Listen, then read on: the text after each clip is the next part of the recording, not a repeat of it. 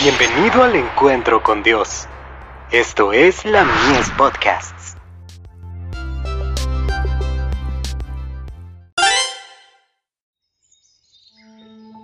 La maravillosa gracia de Dios.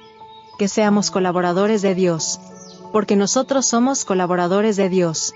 Primera de Corintios 3, verso 9. Dios honrará y elevará a todo corazón leal, a toda alma ferviente que está tratando de caminar ante Él en la perfección de la gracia de Cristo. Nunca abandonará a un alma humilde y temblorosa. ¿Creeremos que obrará en nuestro corazón? Creeremos que si se lo permitimos, nos hará puros y santos, y mediante su rica gracia nos habilitará para ser obreros juntamente con Él?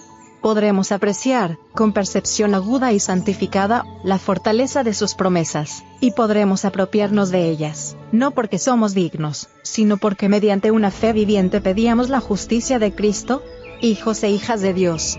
Página 194. Cuando en lo antiguo Dios daba luz a su pueblo, no obraba exclusivamente por una sola categoría de individuos.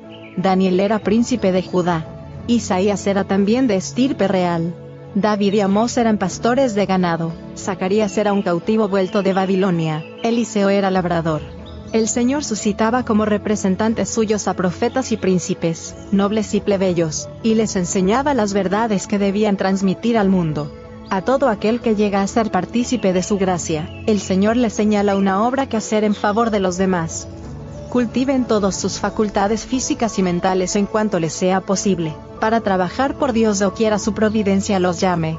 La misma gracia que de Cristo descendió sobre Pablo y Apolos, y que los hizo notables por sus cualidades espirituales será comunicada hoy a los misioneros cristianos abnegados.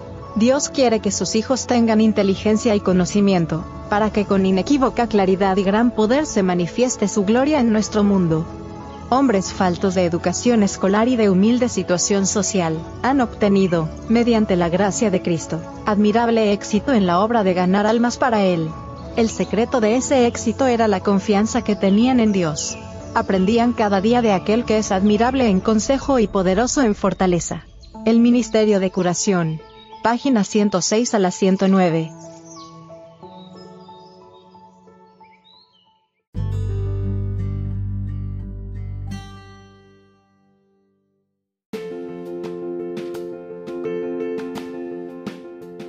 Visítanos en www.ministeriolamies.org para más contenido. Dios te bendiga.